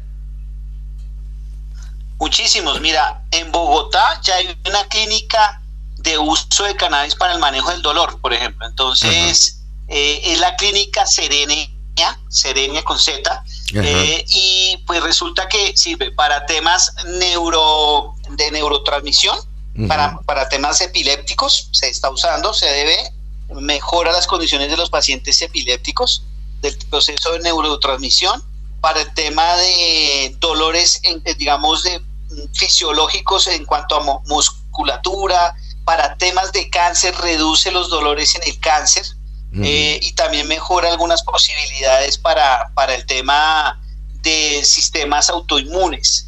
Eh, y tiene resultados muy interesantes eh, porque es una planta medicinal que, que, puede ayudar, no, no cura el cáncer ni lo detiene, pero sí para síntomas colaterales como las náuseas, vómitos después de las quimioterapias, las situaciones de, estrés, situaciones de ansiedad. Ahora, el estrés es una enfermedad silenciosa, ¿no? Claro. Entonces, este tipo de CDB está mejorando esos niveles de estrés que la sociedad está viviendo y temas de ansiedad e insomnio. Ajá, bien. Eh, acá en Argentina, ustedes hace un tiempo que ya están instalados, ¿no es cierto? Eh, perdón, no escuché bien. Sí, en, Argentina? acá, eh, ustedes tienen eh, su base acá en Argentina. ¿Ustedes eh. van a ser quienes eh, distribuyan semillas de cannabis o, cómo van a trabajar este tema? No, a ver, eh, el grupo Forus es en Brasil, realmente nuestra casa matriz Brasil, y tenemos tres plantas ahorita en montaje y operación, ¿sí? que son una planta en la Argentina, en la provincia de Santa Fe, en Roldán, otra en Apucarana, en el estado de Paraná, en Brasil, y otra acá en Colombia, en el municipio de Tocancipá. ¿Qué hemos hecho nosotros? Pues nosotros en Colombia ya llevamos cuatro años trabajando con el tema de cannabis y en ese momento trabajamos en alianza con una empresa llamada Botánica Farms que eh, eh, produce este tipo de cultivos bajo invernadero y junto con Forbio pues eh, logramos desarrollar inoculantes biológicos para el cultivo de cannabis. Entonces estamos ya con un producto específico para aquellos productores que vayan a lanzarse al cultivo de, del cannabis. Entonces tenemos tres microorganismos que funcionan de la mano con, con el cannabis, ¿cierto? Entonces, eh, estos tres microorganismos ya pues su uso es exclusivo para, para el tema del cannabis y la línea se va a llamar Forgreen, y que será una tecnología transferida a la Argentina y obviamente pues eh, para países de Paraguay, Bolivia, donde el tema del cannabis esté regulado por el ministerio de cada nación realmente. Insisto con, con la pregunta, Andrés, las semillas de cannabis, si yo tengo un campo de X hectáreas, de 10 hectáreas de campo, y quiero sembrar una con cannabis, eh, ¿dónde las voy a conseguir? Bueno, ya cada país debe tener sus bancos de semilla, eso sí debe ser así. Eh, nosotros en Colombia, por ejemplo, tenemos la autorización de tener bancos de semilla sería importante que el gobierno de Argentina de pronto comenzara a hacer alguna transferencia con el gobierno de Uruguay, que es el país cercano, sí, que tiene, que es pionero en el tema de cannabis, para ver si comienzan a hacer transferencia de semilla. Pero estoy seguro que en, algunas universidades de ustedes eh, han hecho estudios con cannabis y seguramente tienen germoplasma propio para, para trabajar. de hecho, de hecho el INTA el Instituto Nacional de Tecnología Agropecuaria ha hecho muchas investigaciones acerca de del cannabis medicinal. No, espectacular y seguramente ya tienen germoplasma propio. Okay. Yo pienso que a futuro se podría alguna transferencia, pero lo que Forbio puede favorecer es que tenemos una línea de inoculantes para cannabis y eso es muy importante para, para aquellos productores que fueran a trabajar en esto. ¿Qué significaría un inoculante para cannabis? Es un, sería unos microorganismos específicos que actúan sobre el cannabis, o sea, que le van a ayudar al proceso de enraizamiento, al proceso de desarrollo vegetativo y a la protección contra plagas como la mosca blanca, que es muy susceptible el cannabis a esta mosca blanca, y también a la producción en aumento del 90% de CDB. Ese es el producto que nosotros desarrollamos aquí en Colombia y que estamos ya listos para transferir a la Argentina. Eh, esto no, no me queda claro y disculpen mi, insistencia, Andrés. Eh, usted dice que los productos que ustedes tienen inhiben el THC o incrementan el CDB. No, no lo entiendo mucho. Incrementan. Ah, ok. Incrementamos el CDB el CDB. Y es que el THC es dependiendo de la, de la variedad y especie que se vaya a trabajar. Pero como va a ser cannabis eh, medicinal, pues todas las semillas están enfocadas a la producción de CDB. Entonces nuestro consorcio de microorganismos aumentan en un porcentaje 90% de producción de CDB. Claro. Entonces eso es muy importante porque ha sido un estudio de, de, de varios años con, con trabajadores acá en Botánica Farms. Es bueno aclarar, me parece, Andrés, que el, a ver, el cannabis, yo le dije marihuana al principio para que usted me corrigiera con la palabra cannabis, eh, el cannabis produce dos sustancias. Corríjame usted. Sí. THC. Sí, THC, exacto. Y CDB. El THC es el principio psicoactivo el que altera de alguna manera el sistema nervioso central y nos hace eh, estar en un estado de relajación, placentero, de sonrisa, eh, según la variedad. Eh, el CDB es lo que se utiliza en la parte medicinal. ¿Esto es así? Sí. Sí, mira, a ver, el cannabis tiene un, un componente psicoactivo llamado tetrahidrocannabidol, THC. Ok, THC. ¿Sí? Sí. Entonces, y, pero resulta que este, este componente, dentro de él hay más de 500 compuestos, ¿bien? bien. Considerados 113 cannabinoides.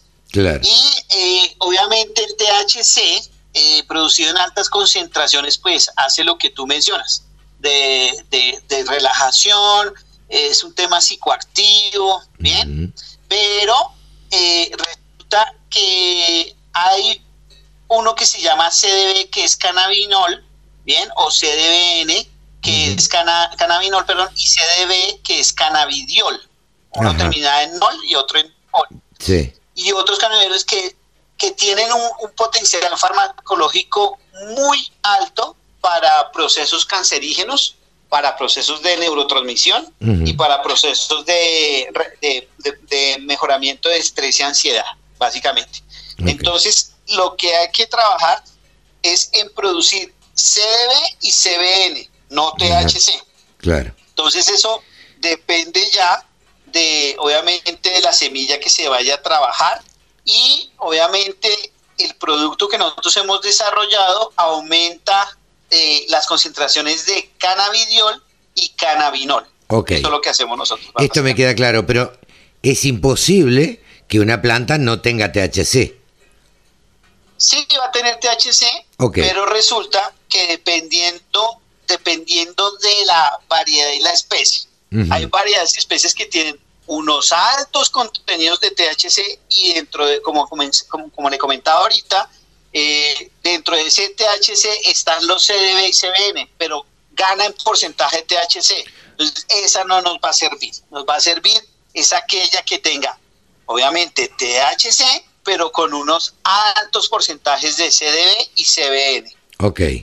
Eh, lo que también le quiero preguntar eh, a usted, Andrés, es, eh, existiendo en el mundo esto, digo, nadie desconoce de los beneficios que trae el CDB para algunas dolencias, como mencionaba usted. Ahora, ¿qué pruebas empíricas hay eh, que esto no afecta a futuro a eh, otro o, no hace otro daño en el cuerpo. ¿Cuánto se ha estudiado todo esto? No, mucho, mucho, mucho. Hay, hay estudios, inclusive desde el año 70, ¿sí? Hay un estudio, por ejemplo, eh, de 1871 de Colmeiro Miguel eh, también donde, donde se trabajaba diversos nombres vulgares de muchas plantas usuales, eh, que venían del Nuevo Mundo.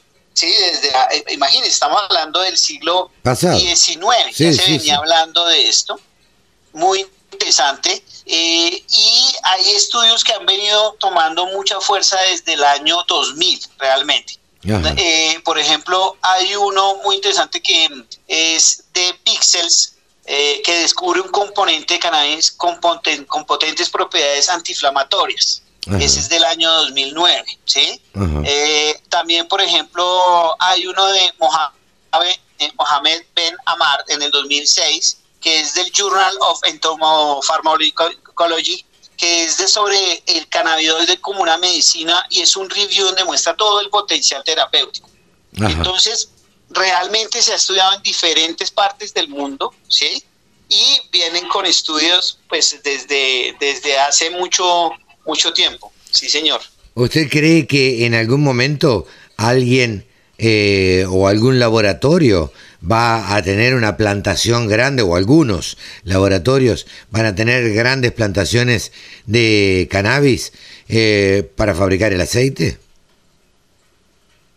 Sí, mire, en Canadá hay una compañía que ha invertido acá en Colombia en más de 30 empresas. Eh, y esta compañía lo que está haciendo es haciendo inversiones para que en Colombia se cultive y acá y se hace el proceso de extracción eh, en Canadá. Eso ya es un hecho. Entonces, son grandes multinacionales que son farmacéuticas y están mirando el potencial que tiene este tipo de, de productos en el mercado. En Colombia se espera para el año 2025 eh, unas, unas, mm, unos ingresos para este, este mercado de más de 146 millones de dólares. Eh, ¿Usted cree que esto a futuro va a, no digo a reemplazar algún otro cultivo, pero va a haber grandes plantaciones de cannabis? Seguramente sí. Es, es, eh, es, seguro, es seguro porque Suramérica contamos con, con grandes diversidades de suelo, de, de situaciones y escenarios biogeográficos muy favorables. No va a reemplazar soya, maíz, obviamente, no va a reemplazar de cultivos cítricos, ni frutales, ni hortícolas, pero va a ser un actor muy interesante que algunos productores pueden trabajar en paralelo.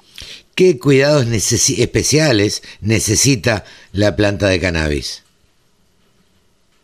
Bueno, la humedad y eh, uno muy importante, la fotoperiodicidad. Ese es supremamente importante en el momento de la del desarrollo de la plántula, ¿sí? Explíquenos eh, un poquito. de la semilla. Explíquenos un poquito qué es la fotoperiodicidad. Sí, eh, eh, resulta que todos los organismos vivos en el planeta necesitamos de ciertas horas de luz. Bien, en este caso el cannabis requiere aproximadamente durante las primeras semanas de emergencia 12 eh, horas de luz intensa de sol. Entonces requiere esto para activar su desarrollo, su ciclo productivo, su ciclo de desarrollo, perdón, y después de, de, este tema de fotoperiodicidad baja a 8 horas y luego puede trabajar con periodos cortos de luminosidad.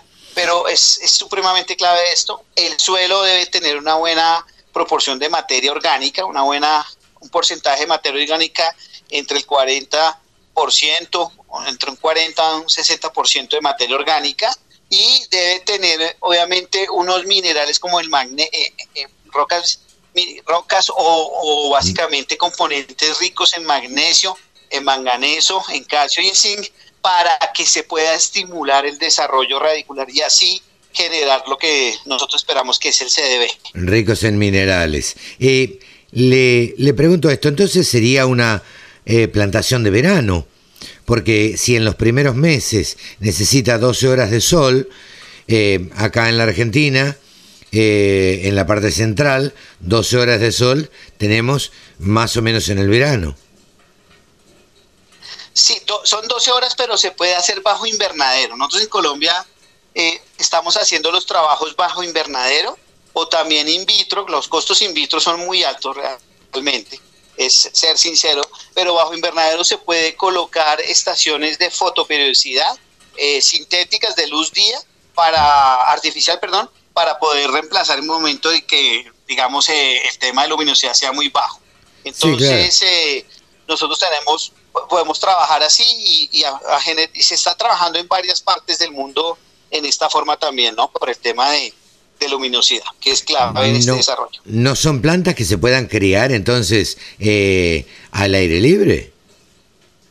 No, no, no, tiene que ser bajo invernaderos. Nosotros ah. empezamos acá en Colombia con plantas al aire libre y primero eh, las plagas, insectos, eh, lo que son agentes fitopatógenos, eh, atacaban rápidamente el cultivo y entonces ya nos trasladamos abajo invernadero y en invernadero obviamente se puede trabajar hidropónicamente o sobre el suelo eh, sobre el suelo y obviamente se puede hacer adaptación con todos los procesos de, fito, eh, de fotoperiodicidad, de fertilización puede ser.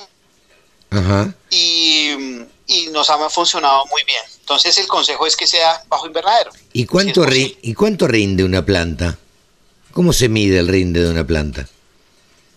No, eso sí ya depende de la, de variedad de la especie. No manejo bien eh, en ese momento, no tengo el, dato claro.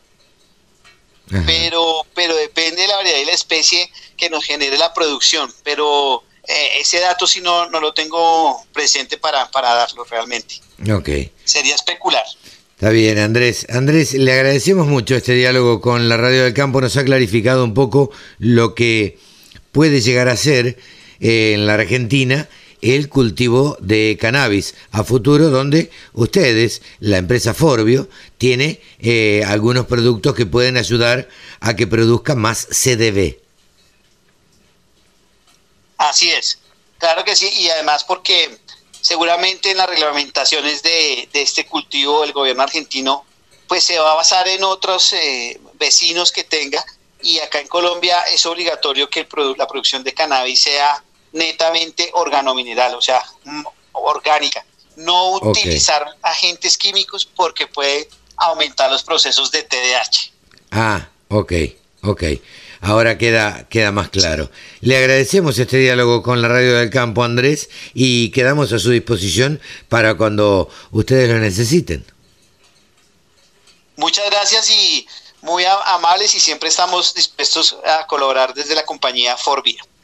Que siga muy bien. Adiós. Andrés Molano, de la empresa Forbio, dirección de planta de eh, Colombia. La Radio del Campo única emisora con programación 100% agropecuaria. Ahora estamos en comunicación con nuestra amiga contadora, coach de cabecera, Mónica Ortolani, titular de tonicaonline.com.ar, asesora de empresas, coach, capacitadora. Hola Moni, ¿cómo estás? Hola, ¿cómo estás? Bueno, qué, qué gusto y feliz cumpleaños en la semana de tu cumpleaños. Bueno, saludo personal. Gracias, gracias. Pero yo, como digo, viste, a mí no me gusta mucho cumplir años eh, porque soy medio coqueto, viste, y encima en esta pandemia es medio aburrido cumplir, qué sé yo. Entonces dije, este año me parece que no lo voy a contar. Así que vamos a ver. siempre celebrar la vida, siempre celebrar la vida y por ahí, bueno, es la oportunidad, porque va a ser un cumpleaños especial para todos, ¿no? Totalmente. Eh, también quizás para reencontrarse y valorar más lo importante, ¿no? Nuestra familia, eh, bueno, y todas las posibilidades de acción que tenemos. Totalmente. Vos sabés que mi mujer cumple en marzo y a los poquitos días de haber empezado esta cuarentena eterna, este, cumplió años. Y entonces hicimos un cumpleaños por Zoom con toda la familia, re divertido, todos estábamos contentos y mirá qué raro esto y que qué sé yo. Y al final llegó noviembre ¿viste? Y por poco, no sé si el cumpleaños de mi hija, que es el 8 de diciembre, también nos lo vamos a pasar. Este, bueno, bueno, pero igualmente, bueno, acá, acá estamos y hay que celebrar, celebrar la vida. Totalmente, totalmente, totalmente, Moni. Así que bueno, contame, ¿Cómo, ¿Cómo estás viendo estas últimas cosas que han aparecido, este impuesto a la riqueza, que, que pareciera que ser que ser rico es un pecado y que haberse roto el traste trabajando y haber hecho mucha plata parece que eso tiene un castigo. Eh, esto de la meritocracia, otra, digo, eh, si me rompí el lomo estudiando y todo, no tiene sentido. ¿Cómo lo, cómo lo estás viendo, Moni, vos que analizás todo? Mira, eso en realidad vamos a hacer, yo lo veo más como un impuesto ideológico que un impuesto... Ah, bien. Eh, un impuesto que digamos, que no le va a cambiar la vida al Estado, lo que pueden llegar a recaudar, y creo que lo que se van a comprar es una serie de juicios, porque yo creo que el productor agropecuario va a estar más ávido de iniciar alguna acción, de litigar y de no pagar.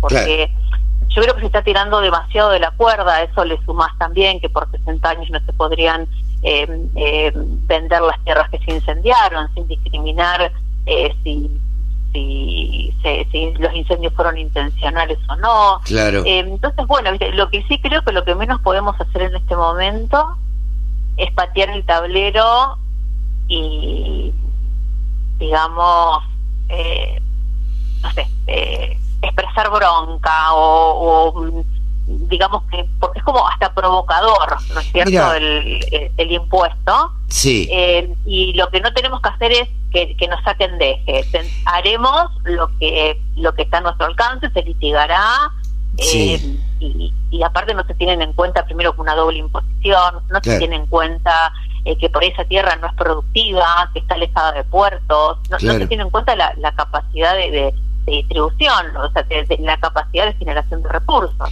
Y eh, yo me tuiteé algo que digo, es como si la riqueza fuera un pecado y en realidad eh, el Estado, ¿no es cierto?, como, como administrador, mm. tiene que dejar generar riqueza si le quiere distribuir. Totalmente. Porque ¿cómo va a recaudar? O sea, ¿cómo vas a recaudar, cómo vas a distribuir si primero no la dejas generar? Claro. Eh, esto, esto es lo que no se, no se entiende de alguna manera. no, no, no reviste análisis, o sea, eh, lo que sí creo que tenemos que ponernos más firmes que nunca, levantar la cabeza, unir voces, unir voces, y es como que a veces te, te quedas como, viste, es como que, viste, ves dos Argentinas, viste, porque por un lado gente que festeja el impuesto de la riqueza cuando en realidad sus, eh, le están sacando más, le están poniendo más la cabeza, la pata en la cabeza a quien le genera todo lo que, lo que digamos, eh, eh se está, digamos yo, o sea, ¿cómo, ¿cómo puede el Estado subsistir? No, no, no. Porque, eh, porque vos, yo, todos los que estamos en la actividad productiva pagamos impuestos. Absolutamente. y altos. Y altos impuestos. Entonces, lo que tiene que hacer es alentar la producción. Hay, hay, hay un informe del, del Banco Mundial donde Argentina, en realidad, eh, eh, los impuestos sacan el 104% de los beneficios, o sea que te fundís trabajando acá. Claro, claro.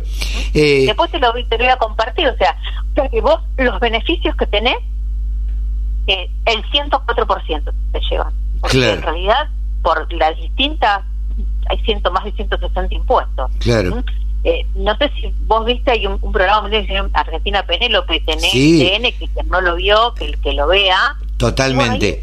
vos es que... a escuchar, eh, eh, y más me quedó todo lo que, digamos, compartió Lázari, el dueño del frigorífico. Sí, Gustavo Lázari. Gustavo, Lázari. Sí. Eh, explica también, mm. digamos, lo que se vive en la diaria, ¿no? Eh, eh, es como que hasta no te dejan trabajar y te la complican. Totalmente. Porque, Totalmente. creo que el más del pago del impuesto, no del impuesto, uno lo ve reflejado en servicios. No, no, no, por supuesto. mira, yo tengo un, gran amigo en Canadá. Entonces, muchas veces se queja y me dice, no, mirá, acá en Canadá de lo que yo gano, el Estado se me queda con el 49%. Ajá. Entonces un día conversando, este, le digo, ¿vos dónde mandás? ¿Cuánto pagás de colegio de los chicos? No, nada, porque van a un colegio público. Ajá, ¿y cuánto pagás de medicina prepaga? No, no, no tengo medicina prepaga, eh, es la medicina del Estado. ¿Y qué tal es?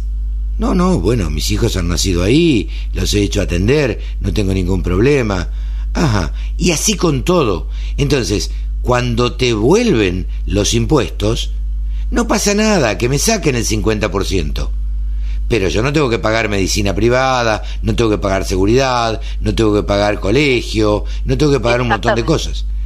Entonces... Exactamente, es como que, sí, sí, sí, pagamos dos veces, Carlos. Es totalmente.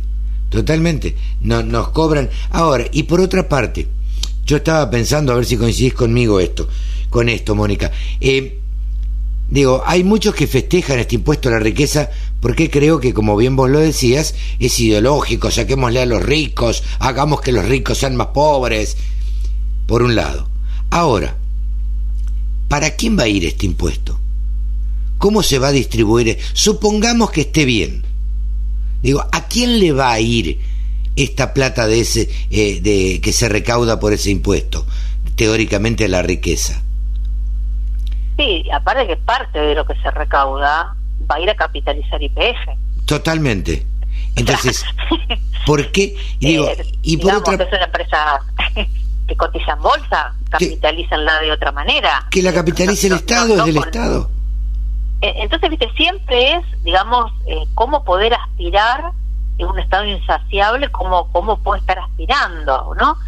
Eh, de, todos modos, mira, Carlos, también creo que es importante también rescatar, más allá de lo que pasa a nivel nacional, que yo siento que a nivel provincial y a nivel local se están tomando distintas acciones. Viste, ayer, por ejemplo, en el Congreso, eh, en, el, en el Congreso de, de Maíz, eh, de Córdoba, eh, bueno, con bueno, con no sé, Jesús, el intendente de Jesús María, invitando a que se siga invirtiendo para el maíz y, y, convocando inversores.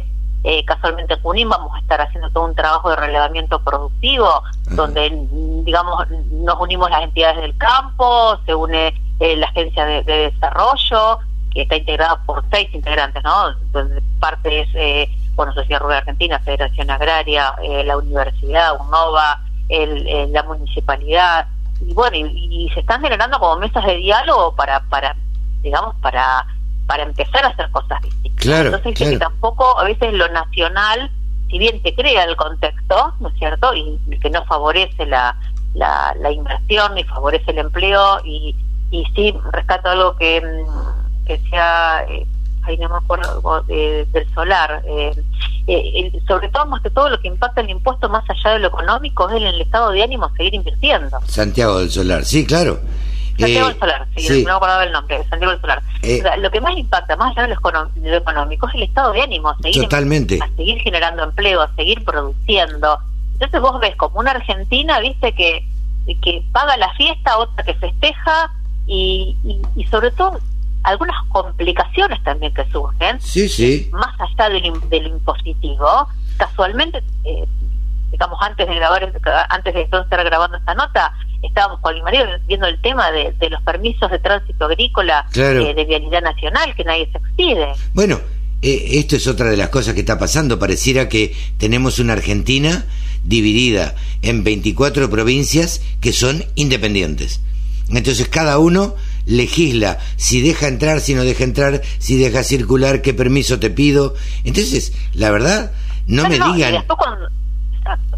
Y, después cuando tienes que transitar de una provincia a la otra, como el contratista rural, y bueno, tiene que estar provincia de Buenos Aires, provincia de La Pampa, claro. bueno, eh, o sea, y, y, quieren, o sea, se necesita urgente que haya una resolución para que puedas transitar y estar dentro del marco legal. Pero, pero claro. nadie contesta. Y es más, hicimos un, eh, un mail y tratamos de contactar eh, al Ministerio de Transporte, creyendo que Vialidad dependía del Ministerio de Transporte. Sería lo lógico, ¿no? que depende de obras públicas. Claro. Entonces, tampoco pudimos. Entonces, estamos como en una, en una sensación como de desamparo. Sí, sí, sí. Sí, totalmente. No es un Estado que te, que te cuide, sino que te desampara y te deja a la buena de Dios y que te pase y que determine cada gobernador qué es lo que quiere hacer. Moni. Bueno, por eso es que, viste, es necesario expresarnos, es necesario dialogar, esto no lo vamos a hacer pateando el tablero. No, no, no, eh, O sea, estoy optimista de que hay que, hay que empezar a reclamar, hay que empezar a hacer, eh, digamos, a hacer escuchar nuestras quejas y, digamos, pasar de la queja, ¿no es cierto?, a la, a la propuesta. Sí, claro. Para, para, poder convertir las protestas en propuestas, ¿no? Entonces, bueno, a ver, eh, bueno, nadie se está pidiendo, por favor, eh, emiten una resolución urgente que nos permitan transitar con este, este y este papel. Es simple, pero algo tiene que haber, no un vacío legal. Claro. Eh, como tarea para el hogar y para quedarnos pensando, le dejamos a nuestros oyentes, ¿te parece, Mónica? A ver, que cada uno valúe su campo y se comunique a través de nuestro WhatsApp que figura en las redes sociales o a través de contacto arroba laradiodelcampo.com que nos diga, a ver, ¿cuántas hectáreas le parece que tienen que eh, pagar impuesto o pagar el impuesto a, a, la riqueza, como se llama? Eh, como si fuera un pecado ser rico y haberse deslomado trabajando o haberse pasado toda una vida trabajando, ¿no? No, aparte que es un concepto, digamos, de, de, ¿qué, es la riqueza? En realidad es, eh, es generar producción, es producción que genera empleo, que aparte también derrama en la economía. Claro. Eh, entonces, bueno, eh, creo que cada uno tendrá que hacer sus cuentas, creo que hay mucha gente que no lo empezó a hacer, eh, porque bueno, pensemos no solamente en el campo, las maquinarias mismas también eh, potencian mucho el patrimonio. Totalmente. Hoy estaban diciendo... Ante, un, claro, un impuesto que creíamos que uh, estaba ahí como que no, no se sabía qué iba a pasar, bueno, ya ahora es como que, bueno, tenemos que afinar un poquito más el lápiz y, ponernos a ver nuestras propias economías como ¿Cómo va a impactar? Totalmente, porque, a ver, hoy una de las preguntas que se hacía algún analista era si todo aquello que sea para producir, o sea, háblese de las maquinarias, eh, yo tengo una fábrica, no sé, de lo que sea, ¿las máquinas también cuentan? Y si las máquinas también cuentan como capital, eh, ¿con qué produzco? Entonces, me parece que hay cosas que son incongruentes y me parece que esto va a terminar siendo al final el no impuesto. Porque va a terminar. no van a terminar recaudando nada. Claro. va, a ser todo. pasó con el impuesto de la renta financiera. Claro, todo judicializado, le metes un recurso de amparo, nadie te puede tocar nada y no van a recaudar nada. Y al final va a ser algo para la tribuna. Ah, le sacamos a los ricos, le sacamos a los ricos. Sí, sí, por eso digo que hay una concepción más ideológica sí, sí, que, que, digamos, desde un concepto que va a poder eh, potenciar la recaudación impositiva. Para eso tienen la evidencia, cuando le sacaron las retenciones al maíz y el trigo, ¿no? cuánto el campo más invirtió en fertilizantes, cuántos más viajes en camión se hicieron, cuánta más producción hubo de maíz y de soja, y bueno, y el camino es por ahí, descompriman, descompriman para que eh, realmente eh, el sector productivo argentino saben que, que responde, y no solamente el campo, toda la cadena. Toda la cadena, sin duda, sin duda.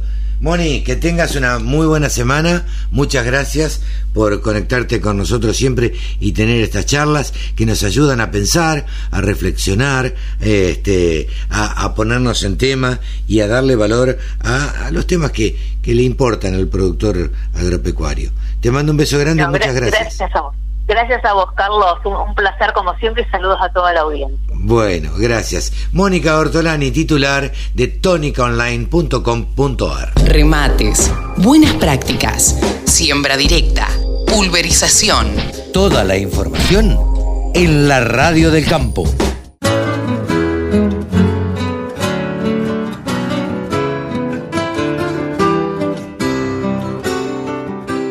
Y hasta aquí fue Nuevos vientos en el campo. Nos despedimos hasta la semana que viene.